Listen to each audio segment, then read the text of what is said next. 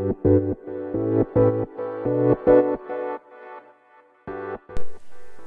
い皆さんこんにちは英語発音コーチのあきですえ昨日は英語ネイティブはリダクションを無意識にやっているというお話をしたんですけれどもその中に出てきたアメリカの方は実は日本語もわかる方であの日本人も同じようなことを無意識でやってるよって言うんですよね。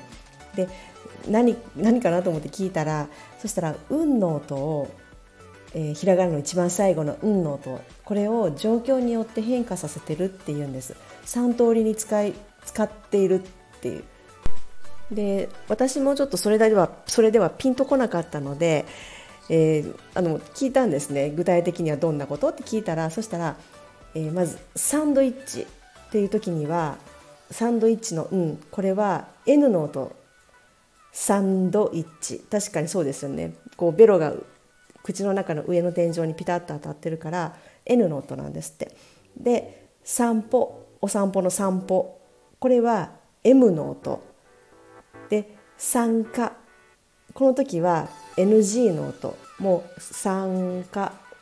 舌がどこにもついてないから NG ですよね。NG の音になっているって。この N の音と M の音と NG の音にその運が変化しているっていうんですよね。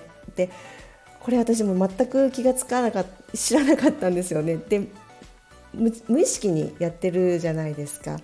さあの3通りにあの変化させているっていうのを無意識にやってますよね。でこれは日本語を勉強してるとしている人にとっては難しいんだそうです。